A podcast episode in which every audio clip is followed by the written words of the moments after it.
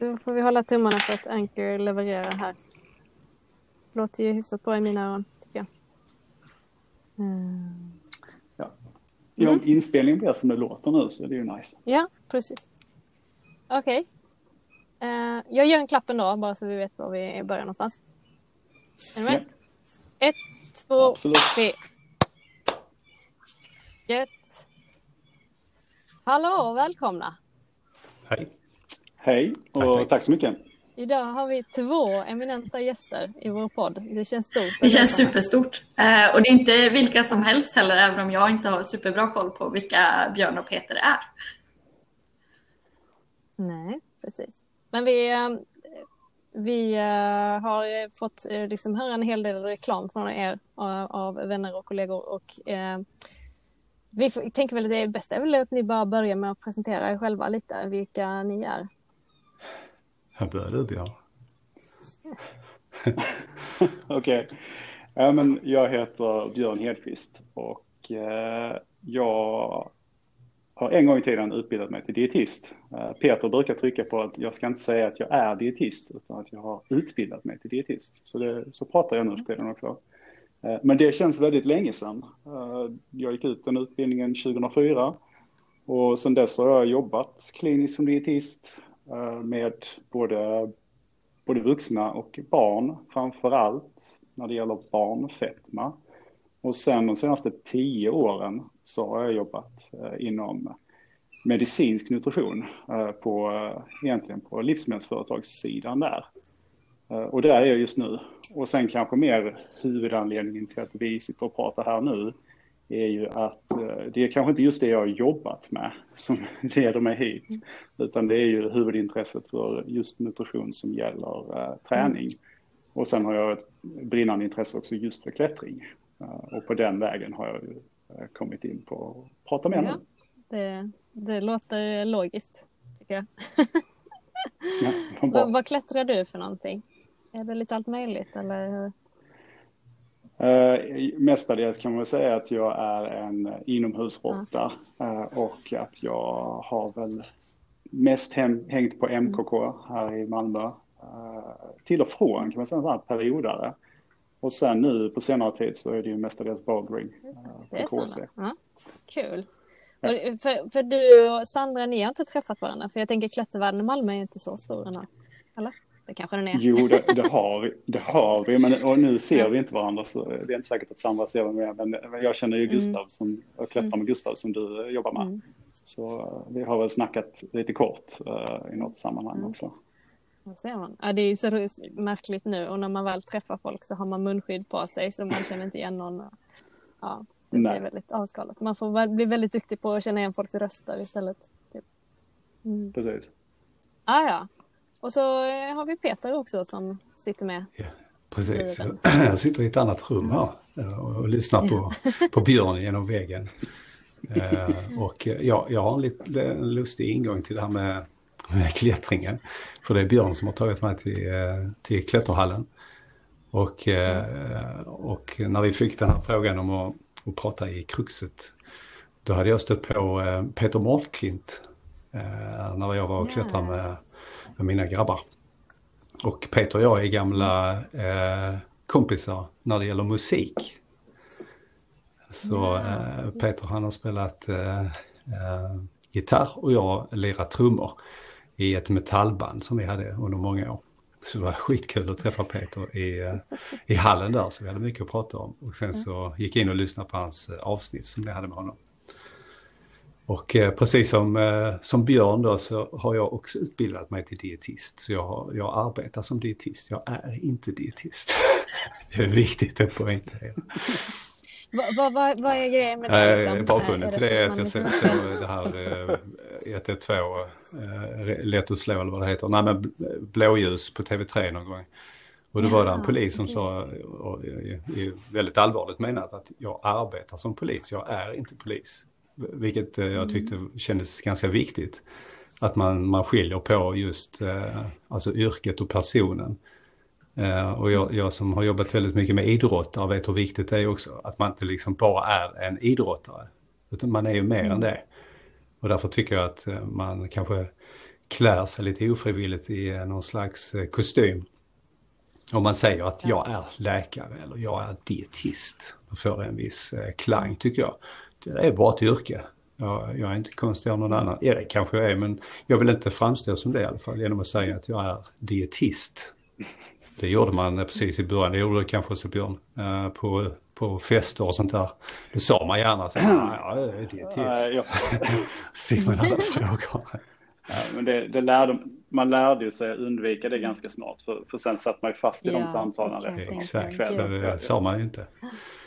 Nej. Mm finns ju få saker som berör, upprör och engagerar som vad vi sätter i oss. Det är rätt så fascinerande faktiskt. Ja, men det är det.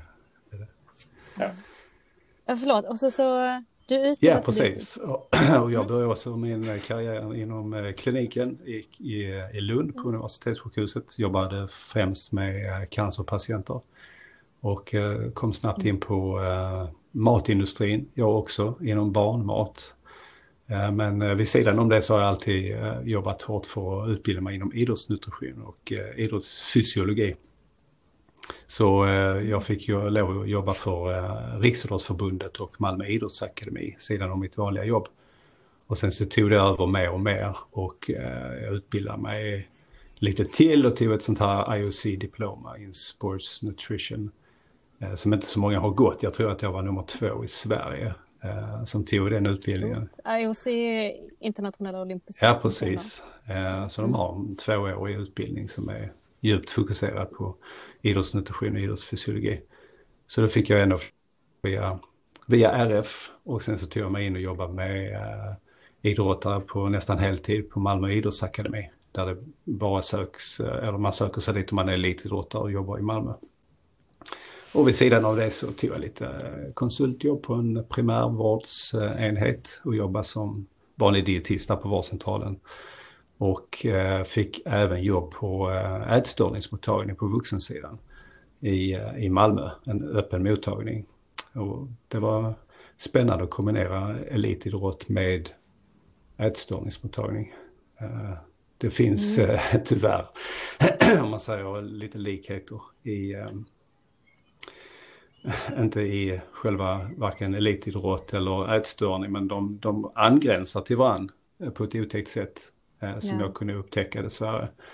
Eh, men det var viktiga erfarenheter och jag känner att jag höjde mig många snäpp eh, i min eh, kunskap och i mina möten med idrottare. Så jag kunde ibland tyvärr slå hål på en sån här eh, ja, men, en idrottare som kom och som, som, som förklarade och berättade på ett särskilt sätt hur den levde och vad den gjorde och jag tyckte inte att det stämde.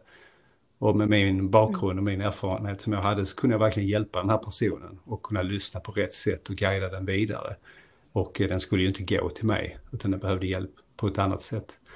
Eh, och det tycker jag har varit jättebra. Att kunna liksom veta när, när det inte är jag som ska ta hand om den här, här personen utan skicka den vidare. Så det är också en, eh, väl en styrka som man har efter många år i, i yrket, eller vad säger du Björn? Man vet ju när man ska ta sig an någonting eller man ska lämna det vidare. Ja, och jag tror det var någon fråga ni hade också till eh, mm. dagen här, just liksom beroende på vilken, vilken profession inom nutrition man mm. pratar om, vad man kanske är bäst lämpad att mm. ansvara för. Och just det här att veta var man har sin, sin expertis och när man ska lämna det vidare. Det är ju verkligen ett steg att utvecklas inom eh, många områden och inte minst inom vården tror jag. Att liksom lära sig och det är ju liksom ett tecken på, på att man uh, har gått ja, ett steg vidare. Att man liksom vågar erkänna vad man, eller erkänna, men vågar ident och kan identifiera uh, vad man kan lämna ja. vidare. Ja, gud, ni har ju verkligen hur många områden som helst känns det som, som jag och Sandra har liksom, det här vill vi prata om, det här vill vi prata om. Vi har ju bara raddat liksom 100 miljoner ämnen och frågor och ni har liksom fått lite så. Ni har fått tjuvkika på det lite grann. Men eh, vi får se vad vi hinner med idag och tycker ni att det här känns okej okay, så kanske vi kommer fråga er igen om ett till avsnitt om vi inte hinner med mm. allt idag tänkte vi.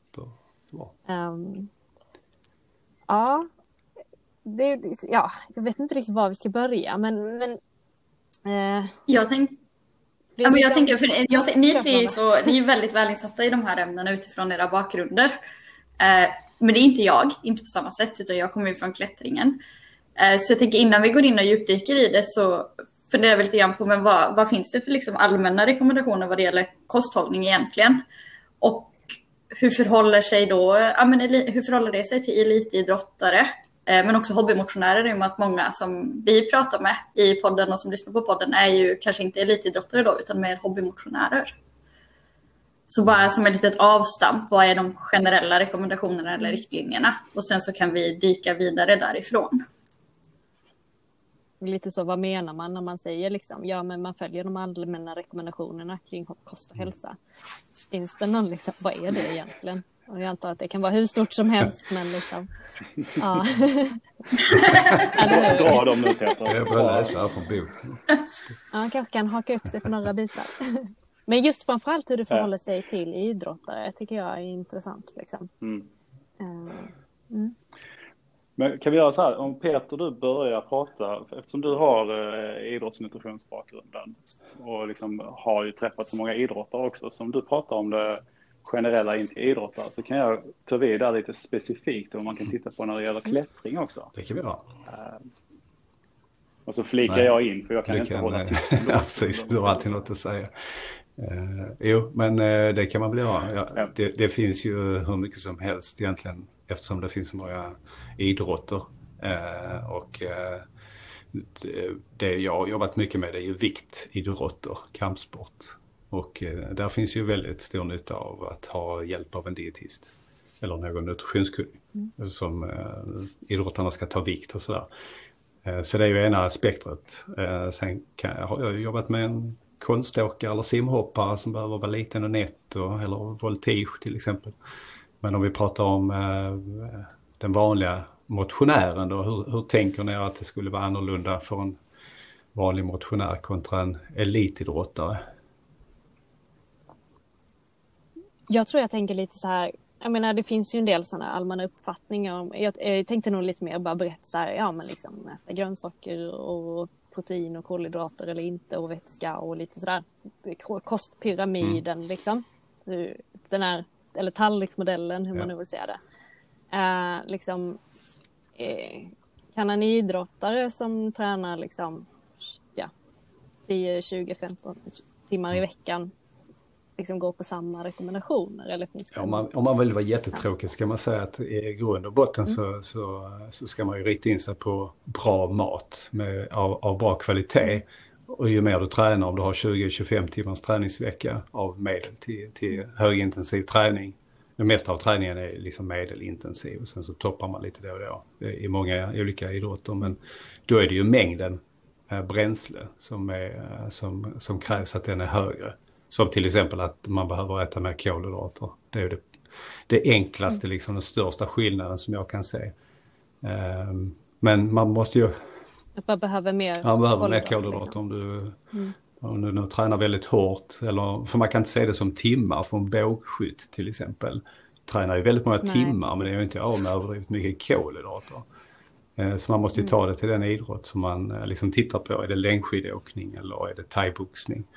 Eh, jag har ju haft tur och fått eh, använda mig av olika instrument för att mäta behovet.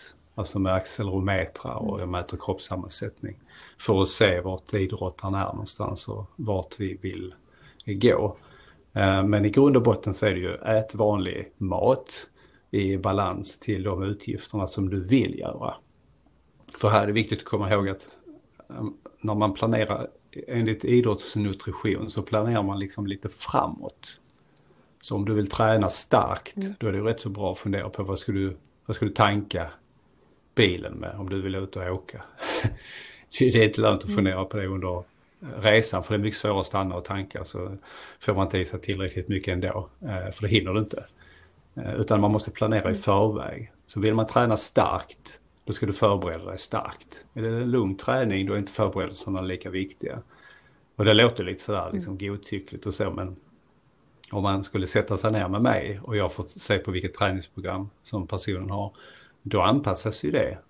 Eh, måndag, tisdag, onsdag, torsdag. Då kan måndagen se helt annorlunda ut än tisdag beroende på vilken vilket träningspass som kommer på morgonen eller på eftermiddagen. Eller om det är två pass vilodag eller om det är pass på, bara på eftermiddagen och vad det är för slags pass.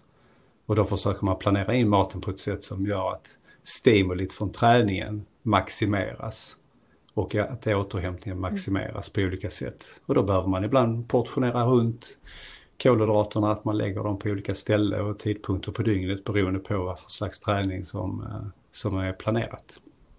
Så det, man kan göra det här hur komplicerat som helst men ska vi gå tillbaka till, det, till basic så är det ju helt vanlig mat som man kan avgöra med blotta ögat är bra.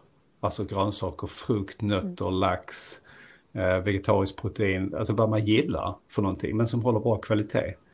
Så jag går ju aldrig in och säger till någonting, du får sluta äta det här eller jag anpassar mig helt och hållet till, till kunden så att säga. Eh, men är det uppenbara brister så måste jag påtala det. Eh, men det, det handlar ju alltid om helt vanlig mat med bra kvalitet och så rätt mängder. Så kan vi kanske avsluta den. Ja, ja. Men ja, sen kan man krångla till det hur mycket Att det kan...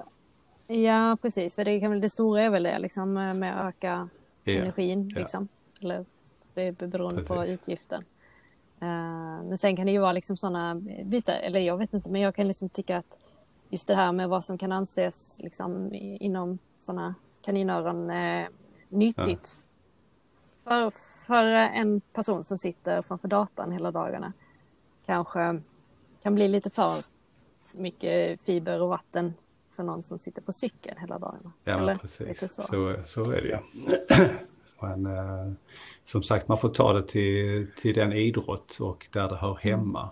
Så det jag kan ju rekommendera jättemycket choklad, chokladmjölk eller chokladhavredryck till någon. Ja, alltså litervis.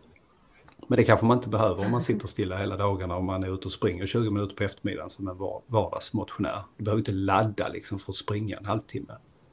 Klarar du inte det så är det, är det lite trist. Kan man säga. Alltså, man går ju liksom inte back på bränsle i kroppen för att springa en halvtimme eller promenera en timme eller gå till styrketräna lätt. Det måste man bara klara utan några särskilda eh, riktlinjer när det gäller maten. Så jag tror folk generellt, om jag får ge mig på en gissning, gör det lite, lite för svårt.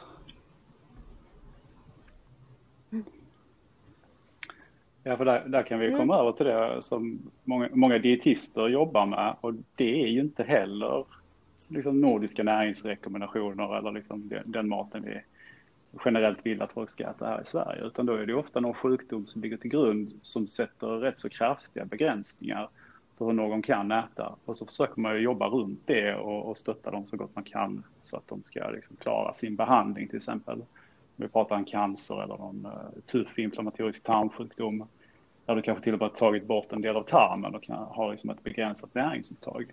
Så så fort man styr över blicken på att prata om, okej nu har vi en helt frisk person och som då lägger på egna begränsningar på hur man äter eller gör det väldigt komplicerat för sig. Då, då är jag ganska mån om att försöka liksom lirka upp det lite och hitta liksom att det, ska inte vara så svårt. Utan mer tänka att okej, du, du ska klara av all den här träningen och allt det här du vill orka med i livet. Då, då är det mer bara att äta vanlig mat, precis som Peter var inne på, men att man ökar på mängderna på de tillfällena och, och så som man kan få in det eh, över dagen. För generellt om man äter, alltså oavsett om vi sätter några citationstecken kring vad nyttigt det är, men om man äter liksom näringstät, inte, inte energität utan näringstät kost liksom. Äter man bara mer så följer ju det här med energi och mineraler och sånt, det följer ju med. Eh, Sen kan det ju bli problem på andra hållet om man är för restriktiv och inte täcker de bitarna. Men det tänker jag vi, vi sparar kanske den, den lilla frågan till senare. Men ser ni liksom eh, eh, några liksom typiska vanliga eller något som ni tycker är väldigt återkommande missar som liksom idrottare gör generellt eller också kanske någon specifik idrottare, inte klättrare och inte minst. Eh, något som ni liksom säger att det här brukar, det här får man ta ofta, gång på gång. Eller? Om jag ska börja med att klumpa ihop eh, idrottarna då, eftersom jag har träffat så många olika idrotter, eh, eller eh, idrottare med olika idrottsbakgrund. Så äh, det är nästan alltid att om jag får någon som har något bekymmer så äter de för lite kolhydrater. Det är alltid så nästan. Mm. Det är aldrig för lite fett mm. eller för lite protein. Det är alltid Nej. för lite kolhydrater. Och det är nästan alltid en bakgrunden att personen har behövt förändra kroppsvikten. Och så tar de i för hårt och har mm. läst någonstans att kapar du kolhydraterna så ökar du fettförbränningen. Och jag skojade lite med Björn innan vi snackade om, eh, om det här att livet verkar ju gå ut på att bränna fett. Alltså det är så tramsigt. Mm. Men det är liksom så, bränn mer fett står det i alla sådana löpsedlar. Ät det här mm. för att bränna yeah. mer fett. Alltså vad, vad gör vi sen när allt är slut? Alltså undrar man ser ut då. Men det går inte ut på att bränna fett. Livet går inte ut på det. Men många idrottare tror att de måste liksom bränna fett. De är ute och springer. Ska du göra det på tom mage för att bränna fett? Eh, men det finns mm. ju så mycket mer till det. Alltså kroppen bränner ju fett när vi bara ligger stilla och när vi rör oss. Eh, men då tror man att plocka bort kolhydraterna då bränner du mer fett och då går du ner vikt. Och maskinen kraschar nästan alltid. Du blir trött, du blir irriterad, mm. du pallar inte träna.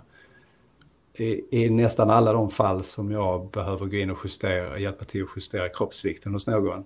Och det kan vara stort eller litet. I, om, om vi tänker då i fettmassa som vi behöver förändra. Då försöker jag alltid toppa upp så mycket med kolhydrater som möjligt. Så de flesta idrottarna blir jätteförvånade när jag förklara för dem så här behöver du äta, så här mycket ska du äta. Men jag kan inte äta 300 gram kolhydrater, jag ska gå kunna i vikt? Jo, absolut. Det kommer att funka skitbra för jag har räknat på detta, jag vet precis hur snabbt och det här kommer att gå och du kommer att må bra under tiden, förhållandevis. För det är alltid en stress att gå ner i vikt. Men jag har upptäckt att om du kan toppa upp med kolhydrater så kommer processen gå mycket, mycket bättre. Eh, men de flesta gör då tvärtom. Så jag skulle säga det att det är oftast att kolhydraterna har fått ta en uh, liten uh, plats i skymundan och är alldeles, alldeles för begränsat. Och då, då går säkringarna en efter en. Tycker du alltid det har varit så, just det här med kolhydrater? Eller är det något som du tycker har liksom varit mer de senare åren med liksom LCHF och keto och allt vad det är? Nej, jag skulle säga att det har varit så jämnt faktiskt. Alltid. Men det har nog tagit starkare ja. uttryck med den här massmediala eh, styrkan som det har inneburit med LCHF. Ja. Eh, så det är en och annan som verkligen har tagit till sig av det och försökt att äta på det sättet. Men menar, man hör ju själv liksom, ska du köra thaiboxning eller brottning mm. på LCHF, det går inte.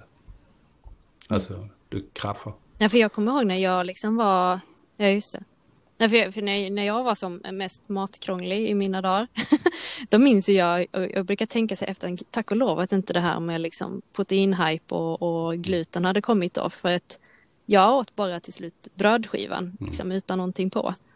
Men då var det ju sockret mm. som skulle bort och fettet som skulle bort. Och så här. Men sen så har ju det förändrats liksom. Och sen skulle man helt plötsligt bara äta riskakor och kvarg.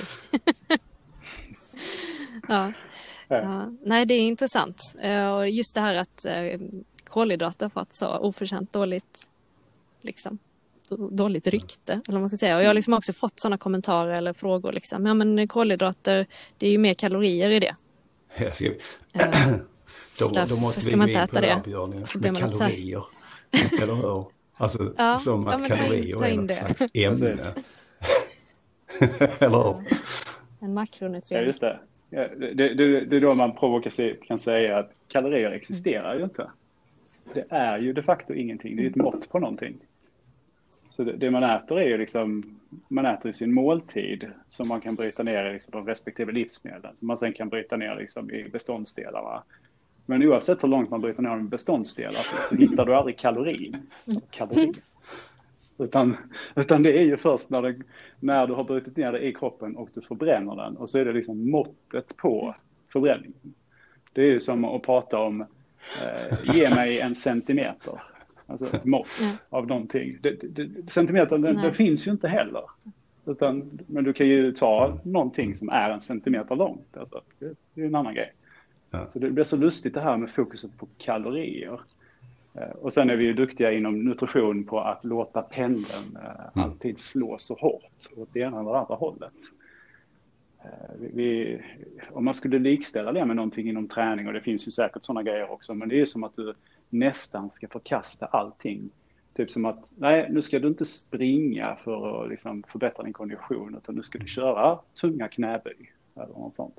Det är ju lite den här, ja men fettet är jättenyttigt och nu är mm. kolhydraterna skit. Uh, och, och, nu är det liksom en protein uh, boost eller hets beroende på vad man ser det som har pågått ett tag. Och proteinet har ju klarat sig ganska relativt, men, men nu börjar ju... Börjar ja, jag väntar bara på, på den. Att liksom, ja. den också ska bli... Det, men, ja, men det, det är svårare för proteinet eftersom ja. det är byggstenar och det, vi, vi vill gärna ha våra byggstenar. Eh, men om det är någonting som, tillbaks till det här med vad gemene man lyckas med och vad idrottare lyckas med generellt, tycker jag att man har ändå fattat att man behöver protein. Alltså gemene svensken äter ju väldigt mycket protein om man jämför med vad de nordiska näringsrekommendationerna säger, rekommendationerna säger att en eh, medelsvensson ska äta. Och idrottare har ju fattat det här också, att det är bra. Så det, det är ju som Peter säger, att men, kolhydraterna, mm. där, det är där man kapar. Och den här liksom protein, eh, där är det liksom mer kanske då rädsla för lite protein mm. och sådär. Eh, kan jag tänka mig. Mm. Och det, jag vet inte hur, är det något ni stöter på just det här med liksom att intaget vid varje måltid eller är det över dygnet eller veckan? Du vet inte hur mycket liksom... vi kan prata om detta. Ja, men liksom, här, om alltså, man bara tänker så vanliga liksom, upp, som... mm. föreställningar som folk har eller sanningar eller osanningar. Jo, det... mm. vi, vi gillar ju att hålla, alltså kunna mm. zooma in, alltså nörda ner sig riktigt mm. långt ner på detaljnivå och liksom prata om eh, en viss aminosyra i liksom muskeluppbyggnad kan vi prata om leucin som ett eh, givna exempel till exempel. Och sen måste man hela tiden kunna ta ett stort steg tillbaka och titta på helheten. Eh, och, och pratar man protein generellt så får man ju tänka liksom, vem är personen? Vad ska de göra? Och, och hur äter de eh, i allmänhet? Och, och, det som det ofta kanske kommer till är den här, behöver man eller behöver man inte ta ett proteintillskott? Och, och då är man, när man är där vid den frågan, då är man ju kanske ganska man har ju ganska mycket sitt på det torra att generalisera och säga nej, det behöver nästan ingen. Men, men sen så är det klart att pratar du styrkeidrott och, och speciellt om du pratar styrka kontra vikt och sånt, alltså det finns ju saker man kan göra där. Men återigen, man måste kunna zooma in och ut på det.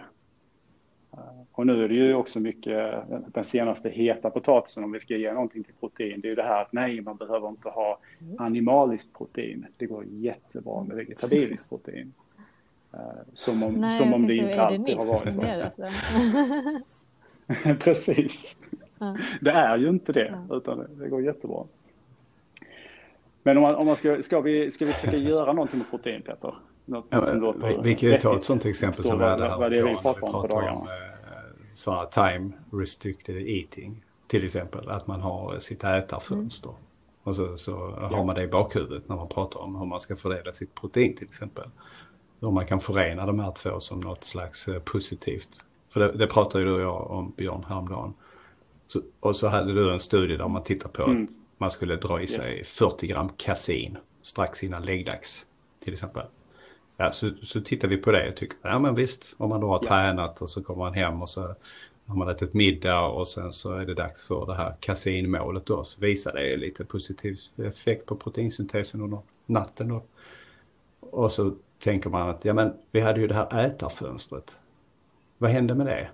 Ska vi inte sluta äta mm. klockan sex? Vad gör vi nu då? Det blir tokigt.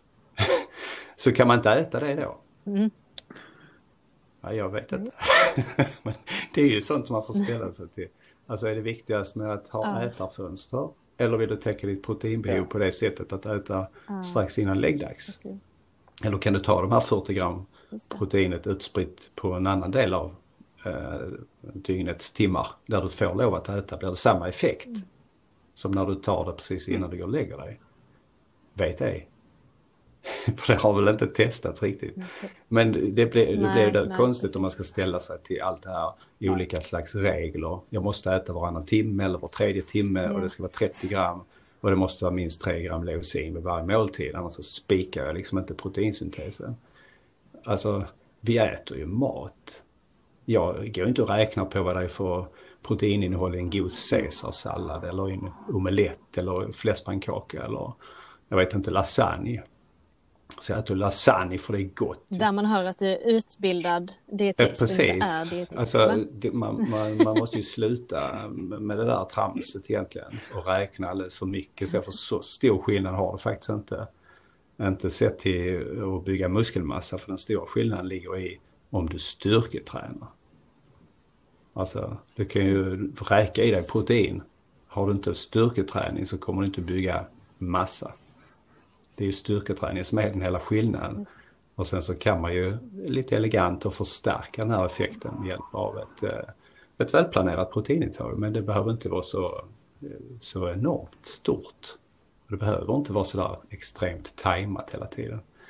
Eh, det är säkert jättemånga som inte alls håller med som köper just de här pulverna med rätt aminosyrasammansättning och sånt där. Och visst, det, det visas i studier och sånt också att man, man ser ju en ökad proteinsyntes. Men det finns studier också som har tittat på helt vanlig mat där man kommer upp i önskvärda nivåer av, av protein totalt sett under dagen som ger lika fina effekter på det där. Så vanlig mat är liksom nummer ett. I, eh, talar jag för mig själv men visst är det så Björn, du håller väl med? Det är liksom nummer ett.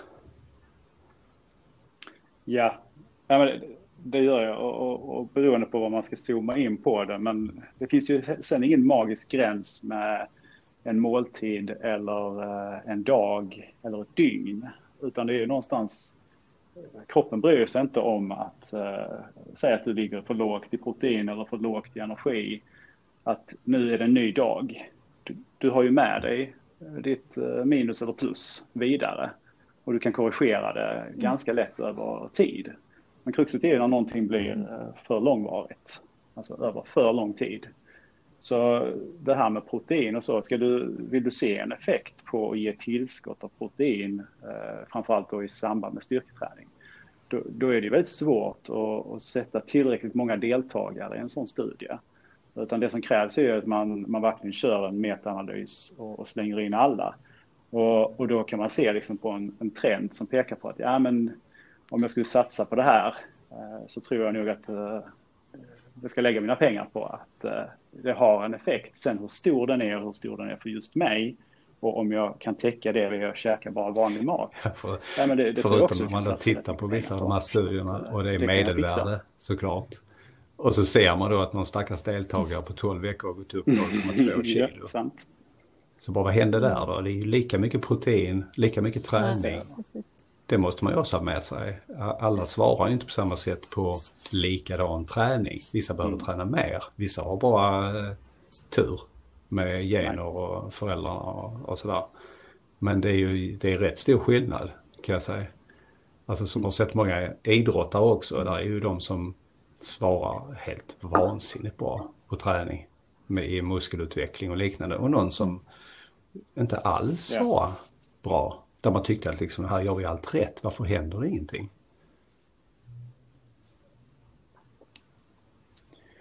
Ja, och ibland när man glömmer den, den detaljen med non-responders eller att det på andra hållet finns någon som kan svara något så in i helvete bra på en, en period av en viss typ av träning. Mm.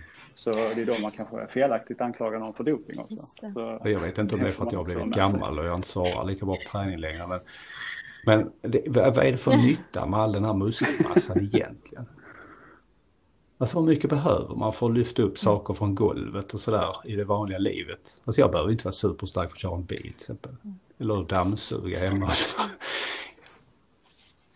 Nej men det är väl lite, jag, det var nog jag lyssnade på, lyssnade på mycket poddar men det var eh, Maratonpodden tror jag det var. De pratade om ortorexi och sådär och just det här liksom om att liksom så eh, jag tror det var eh, Yvonne som sa liksom att eh, när jag var elitaktiv då tränade man för att prestera liksom. Och vältränad var att, att vara stark eller att vara snabb eller nu säger man att man ser vältränad ut. Eh, och just det där, vad, vad är liksom, vad är syftet? Och det är väl lite så med, med med kosten också. Liksom att också hela tiden gå tillbaka till vad får dig att få ut det mesta av dina pass. Liksom. Ja men precis, det är en bra poäng. Mm. För, för, för man, man, får inte liksom ta det till extremer för att det, det krävs väldigt mycket insats. Eh, men, men resultaten är förhållandevis blygsamma för alla timmar man lägger ner. Men om man, om man kunde enas om någonstans med sig själv att det här är lagom, jag tycker det är kul att träna, jag får någonting positivt ut av min träning och den gör att jag mår bra, då, då, då räcker ju det rätt så långt. Men man kanske inte är störst på stranden eller har den här eh, särskilda muskulaturen på ryggen eller någonting. Men vad spelar det för roll egentligen? Det viktigaste måste väl vara att man mår bra, att man eh, trivs med sig själv och är trygg i sig själv. Eh, Eh, det lät högtravande, men jag, jag tror verkligen på det. ja, nej men det, det känns skönt ja. att höra. Eh, jag tänkte lite tillbaka till det här med, med vanliga missar eller vad man ska kalla det som ni stött på. Är det någonting mm. specifikt, där kan du också flika in Sandra om du har något, men alltså vad ni ser kring just klättrare eller andra liksom, någon annan typisk idrott? Ja, ja ska, vi, ska vi glida ja. över lite mer specifikt till klättring? Uh, för uh, jag tänkte att men nu, nu, måste jag ju titta på det här, det har jag funderat på länge. Uh, och, och sen vi är ju verkligen så här, nej men nu, nu ska jag göra det. Nu ska jag sätta mig och dra i alla studier som man har gjort på klättring mm. just kopplat till nutrition. finns det inte så mycket. Det finns jättemycket just på, på kanske som beskriver fysiologin och som kanske beskriver liksom hur klättrare eh, är byggda och, och vad yeah. som kanske är fördelaktigt där om man har tittat lite på, på sådana saker mm. och, och, kanske skador och så också. Eh, så där kan man, man kan bilda sig eller få en uppfattning om vad är den kanske ultimata kropps, eh, alltså hur är man byggd och då är man kanske mest lämpad för att bli bäst klättrare. Men sen kan man också hitta lite studier som säger att nej, men det är inte så mycket hur du är byggd som eh, väger in utan det är de träningsbara bitarna som faktiskt kommer att spela roll. Och tittar man sen då på att ja men nu ska vi se nutrition. Då hittade jag kanske två studier som verkligen har tittat på någonting som är någonting att ta på. Eh, och det är bland annat en när de har tittat 2017, de kollade på bouldrare. Och då, det var egentligen liksom, de gjorde en litteratursökning, kollade alla studier från eh, 60-talet fram till 2017 och verkligen försökte bena ut det. Uh, och det var inte jättemycket på bouldrare, det var mest på, på sportklättrare. Så de har gjort lite så här å ena sidan och andra sidan för bouldrare och sportklättrare och tittat på dem. Men det är roligt när man läser en artikel och man på, jag tror det var i alla fall fyra eller fem ställen, så står mm. det anecdotally och så kommer det någonting mm. om vad klättrare gör med sin kost. Det var bland annat att yeah. klättrare dricker mycket kaffe och det gör de nog för att få i sig koffein. Och det kan man väl skriva under på att ja, jo, men jag, jag klättrar, jag dricker kaffe, tycker det är gott. Eh, men, men det de faktiskt kunde komma fram till som var lite mer så här seriöst, det är att de har ju tittat på olika extremsporter och, och sen har de ändå försökt ge sig på lite så här, det är inga rekommendationer i och med att man har så lite data, men mer så vad, vad ska vi lägga oss på när det gäller till exempel kolhydrater, protein och så för klättrare, eller specifikt bouldrare. Och, och det de såg där, samma sak för sportklättrare, det är ju det, tillbaka till vad Peter sa i början, att ja, men, man använder sig ofta av någon typ av kronisk eh, energirestriktion framförallt. Ja, för det tycker jag liksom, man har väldigt mycket att... på liksom, klätterpoddar och allt. Liksom. Ja. Det är väldigt så här, mycket fokus på proteinet, eh, tycker jag. Mm. Ja, och på proteinet, eh, det var en annan studie där de, faktiskt förra året där de tittade just på, på sportklättrare och, och där tog de både och, och kollade på hur mycket energi som de åt via eh, kostregistrering och, och så skattade de någon typ typ av energibehov för dem. Och så tittar de faktiskt även på hjärnstatus. Så där hade de både, både män och kvinnor. Och om man tror att det är lite på nutritionssidan på klättring så är det ju bedrövligt generellt vad gäller eh, mm. studier på, på, kvinnor om allt som gäller klättring också.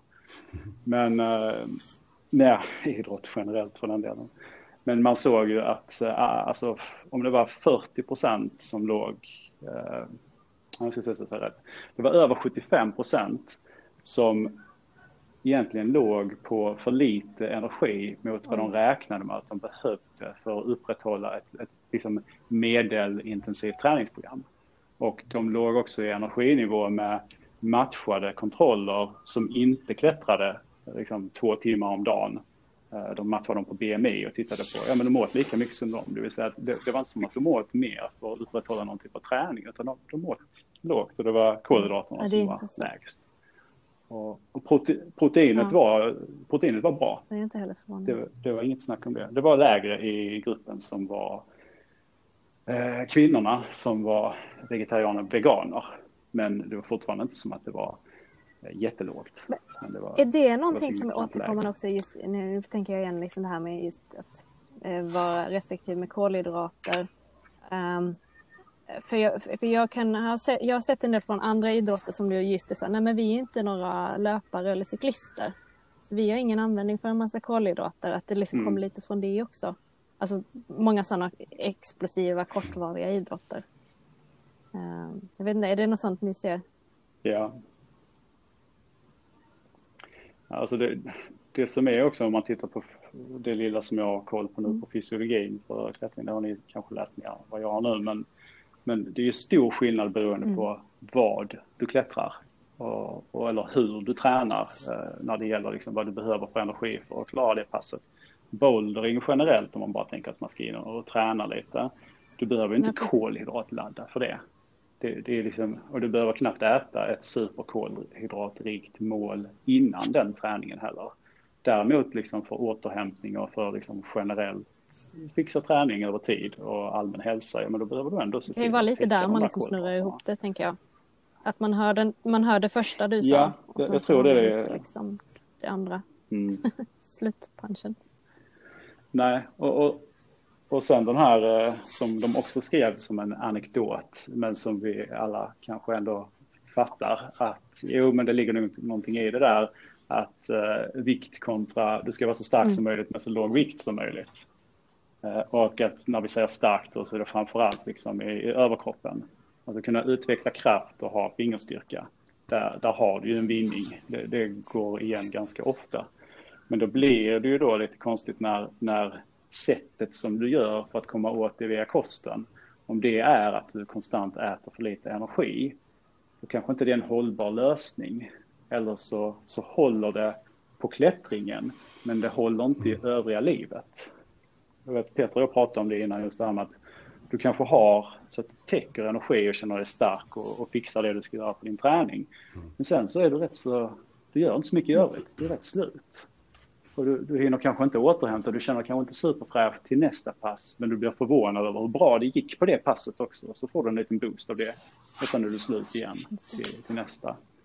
Och det, det, är lite synd om, om det är så att det kanske ligger någon sån för det är något som jag tycker att jag hör mycket med klättrare. Eh, dels den generella inställningen som ni har varit inne på nu, men också att eh, över tid att ganska många kan upplevas missnöjda eller förvånade över att de inte har bättre utveckling över tid.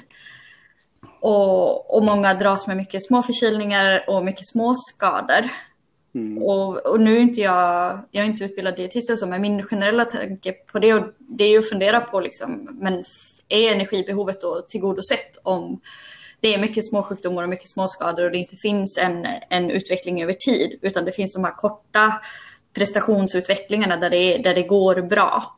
Eh, men sen går det inte längre. Vad, hur, är det något som ni Mm. Jag, jag skulle kunna reflektera lite över den. Eh, jag, jag tror att eh, utmaningen här i ligger att eh, mm. klättringen i sig är förmodligen inte så energikrävande.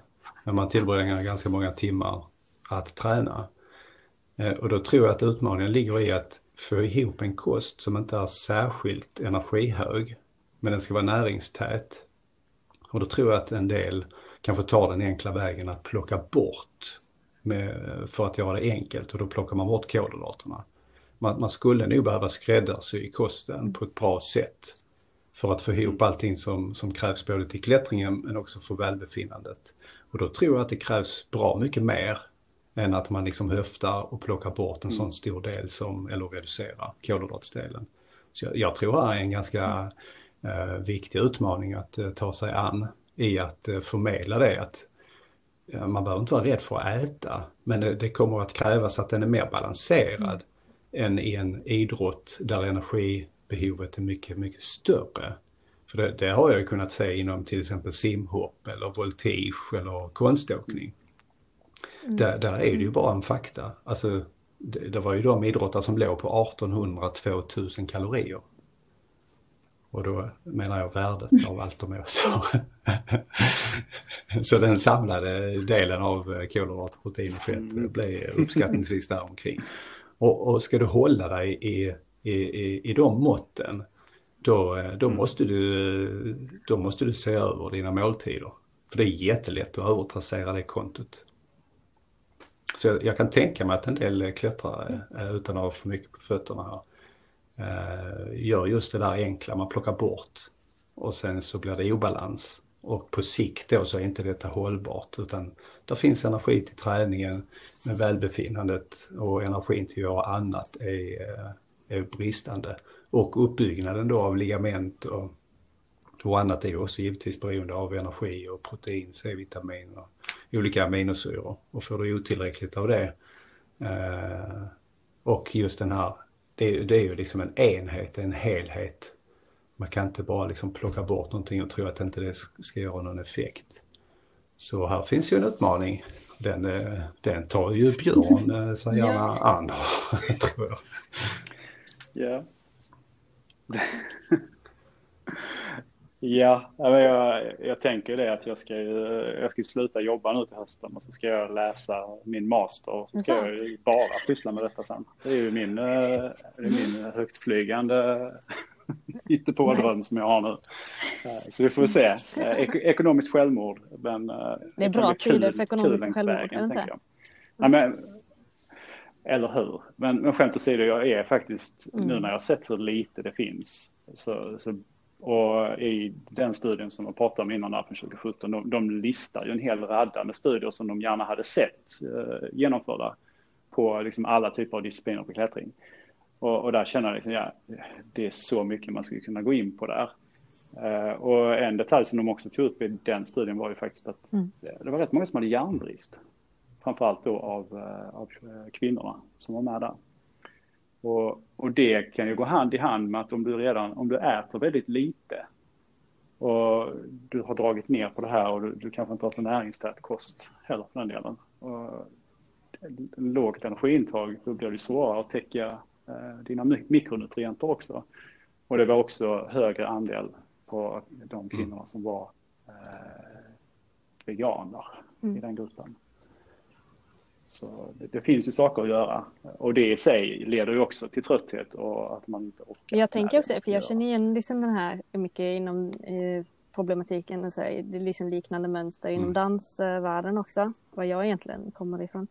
Um, mm. Och det jag tänker på ibland är också lite det här, jo men för man vet, man liksom har liksom ändå den här, ja men det är inte riktigt, det är inte som, eh, det är inte samma energiåtgång som att vara ute och springa eller lite sådär. Men det gör ju också att du kan hålla på väldigt, mm. väldigt många timmar. Liksom. Så men summan blir kanske ändå ganska hög. Alltså dansare mm. kan ju hålla på, de kan ju dansa mm. tio timmar om dagen. Liksom. Ut, utan att det går sönder på grund av det. Alltså fotboll tror jag är svårt att, till exempel. Um, så, att, så att just det att det blir ändå, även om det är en lägre intensitet, så mm. blir det mycket i slutändan i alla fall. Ja men absolut, det kan det bli. Det det är så olika ju. Mm. Och därför är det så tacksamt att kunna gå in och mäta istället för att gissa. Eh, så, så, att man vet verkligen vad som, eh, vad som går ut. För, för då vet man vad man ska förhålla sig till också. Men de flesta vet ju inte om det utan då får man ju gå efter kanske vikt över tid och fundera på om man är viktstabil så, så tar man det som ett mått på att det är väl ungefär balans då i, i räkenskaperna. Men som vi då vet så behöver inte vikten alls ge signal om att allt står rätt till. Det kan fortfarande finnas en energibrist trots att vikten är stabil. Vilket då är väldigt lurigt. Ja. Precis, och det kan ju också bli en omstrukturering, eh, att vikten är stabil men du har de facto tappat i fettfri massa, alltså dina muskler och, och helt plötsligt börjat lagra in mer fett. Vilket kanske inte är det du hade tänkt dig nästan aldrig med den insatsen du gjorde. Ja. Det låter ju som det är lurigt. energibalansen är återkommande. Um, men, men är det någonting som ni tycker är vanligt att man liksom um, eh, ni ser liksom saker som gör er lite frustrerade när det kommer till åtgärder och råd och så som ni ser inom olika områden. Alltså sjukvården generellt, dietister eller närings, mm. ja, olika influencers. Det är olika, många rådgivare hit och dit. Nej men det här är också lite sådär, om det är något särskilt ni tycker är återkommande så ni bara känner att ja, men nu får jag chansen att försöka slippa. Ja, ja. ja, eh, ska vi, ska vi ge sig själv en känga först? Det är väl alltid bra att börja i den änden. Nej men jag har ju fått lära mig den hårda vägen att bli lite mer ödmjuk i hur jag uh, pratar. För att det, är så lätt att man tycker att man, man har svaret på någonting. Och, och så kan man hamna i det här, varför gör de inte bara som man säger? Uh, och om man inte har lite förståelse och inte stoppar sig själv i tid där så kan man ju paja, liksom, till och med paja relationer på att man ska ha rätt i sak eller att man tycker att den andra eh, ska bara berätta hur det ligger till. Och, och, det kan jag ju känna i vissa forum som jag har sett genom åren också när det gäller liksom, kostråd, eh, dietister och, och de som står på liksom, eh, den sidan här. Att förståelsen för det den andra sidan eh, hävdar är sant eller vill ha liksom, pusha för det, det, finns liksom inte den här förståelsen för hur man ska mötas. Och vi lever ju i extremt polariserade tider nu liksom, och kost har ju alltid varit en sån. Det, det är ju, det är mm. så mycket kvacksalveri på alla håll och kanter. Men det spelar ingen roll för man måste ju ändå kunna liksom ha ett samtal. Uh, och de bästa samtalen jag har haft nu på senare år det är med folk som har verkligen bara så här, men vi, vi har helt olika syn på detta. Men hur ska man då kunna föra samtalet så att det inte bryter samman? Och det är också väldigt svårt, tycker jag, för folk att förstå vad är en, eh, liksom, vad är näringsrekommendationer? Eh, det som står där i. Eh, om man till exempel tycker att de inte stämmer.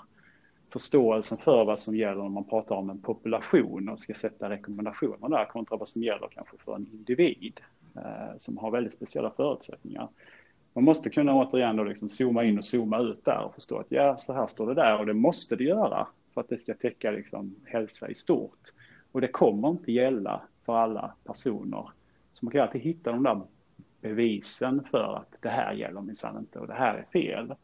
Men i, i stort så, så får man nog ändå ge det att ah, det, det ligger rätt mycket bakom. Och om man tittar lite utanför så är det kanske inte bara i Norden som just man säger de här grejerna, utan de är ganska eh, de går igen i andra länder, eh, andra delar av världen som har liksom helt andra förutsättningar. Så det är mycket som är samma när det gäller nutritionen. Eh, och sen det här med pendeln, när, när det kommer någonting som är väldigt hajpat, då vill man gärna stå ner på det så mm. som att det finns inga som helst belägg för det. Man, man ska så överbevisa att det där, nej men det är, vi har de här, eh, och nu vänder jag på det, vi har de här riktlinjerna och det där stämmer min inte ta till exempel lågkolhydratskost när det kom, LCHF och så. Det blev ju ganska snart totalt omöjligt att föra en diskussion. Mm. Det var ju död åt mm. dietister på sina håll. Helt sjukt. Eh, Nej, det roll att man kom ju faktiskt måttlig kolhydratkost in som ett alternativ i behandling. Eller hur? Mm. Ja. Lite brist på nyans ibland. Men det, mm. Ja, det, och det är ju på båda hållen den här nyansen. Uh, och,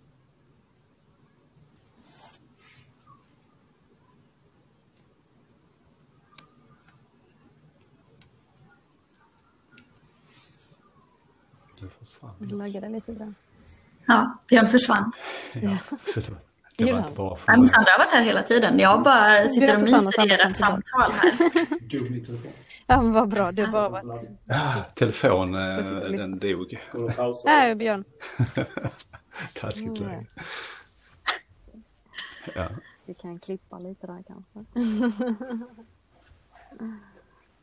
Mm. Men har du någonting annars det att tänka på Peter, när det kommer till det här? Ja, men jag, jag håller med eh, i, eh, i det Björn säger, att man eh, i, i, tidigt i karriären så var det just mm. sådär, varför gör inte folk som man säger? Och att man satt inne med någon slags eh, sanning. Och med, med åren där så har jag också haft bättre samtal. Där jag har tonat ner min, eh, min egen viktighet och bara lyssnat istället på vad idrottaren eller patienten faktiskt tror behöver eh, Eh, slå hål på myter, förklara tydligt. Och eh, det finns jättemycket i ett utbyte, alltså av erfarenheter som man måste ta hänsyn till. Vi sitter ju knappast i med sanning. Eh, för det finns jättemycket kvar att utforska.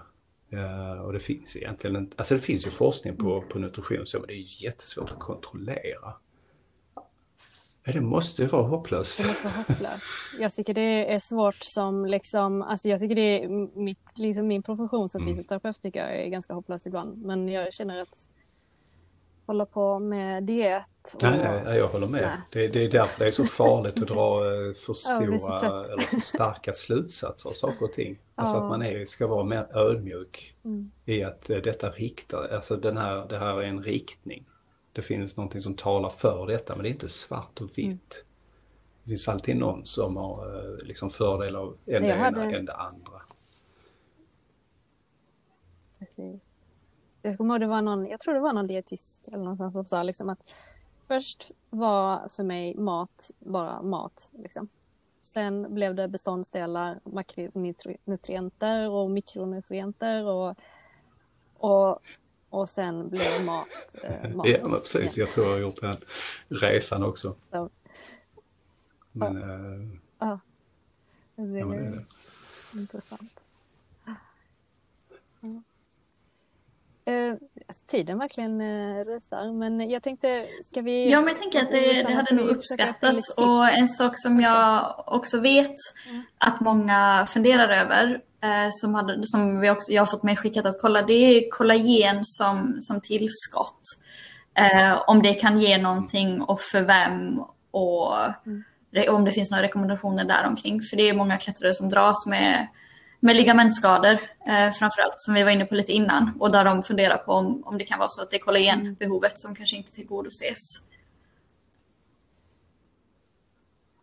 Och det är något som är väldigt omtalat inom klättervärlden kan jag väl säga. Liksom, det är många så stora förebilder inom klätterbranschen eh, som, som eh, hypar detta rätt mm. mycket eller pratar mycket om det. Ja, Björn har, det vore intressant har, har dykt ner i detta vet jag. Och vi har pratat ganska mycket om det och analyserat de här studierna. Men, han är på då kanske man ska komma ihåg det i ljuset av allt annat vi pratar om. Ifall man då äter otillräckligt. Mm. Vad gör ett kollagentillskott för skillnad? Ja. Man, man, måste börja i rätt ände.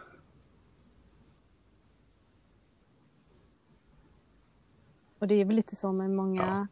tillskott, tänker jag. Att det ska vara liksom pricken över i eller Ja men precis, det är ju väldigt få som faktiskt ger någon skillnad ens hos den som är extremt vältränad. Det ska man också komma ihåg. Alltså bara för att man vet att det gör någon skillnad så gör det ju förmodligen inte det hos vardagsmotionären. Utan det är ju verkligen i, i de där som har lagt ner sina timmar och, och kanske behöver den där speciella fördelen i ett tävlingssammanhang kanske. Med bikarbonat eller vad det kan vara. Mm. Men i övrigt så... Eh, Precis. Ja. ja. man får ju det var liksom lite vänner som skulle springa mm. halva Göteborgsvarvet för ett tag sedan. Och då fick jag jättemycket frågor kring liksom, hur mycket kolhydrater ska man och hur mycket ska man och mm. nitrater och rödbetor och hit och dit. Och, och det var liksom, men man undrade lite, alltså. Jag skulle precis säga det, hur mycket springa. behöver jag springa för att orka börja där? Ja, ja.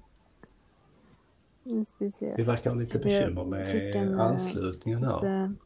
Ja, jag ska se om jag kan få in Björn igen. Björn kommer inte in. Ja. Men om ni två, ni, men ni, ni kan snacka på där. Ja, annars tror jag. Nej, jag kommer, jag kommer inte in. För att om ni ändå kör på samma. Björn hör inget i uh, lurarna. Jag kan se om jag... Men nu hör vi dig. Om ni pratar på en dator om bägge två in i Anchors funkar det nog.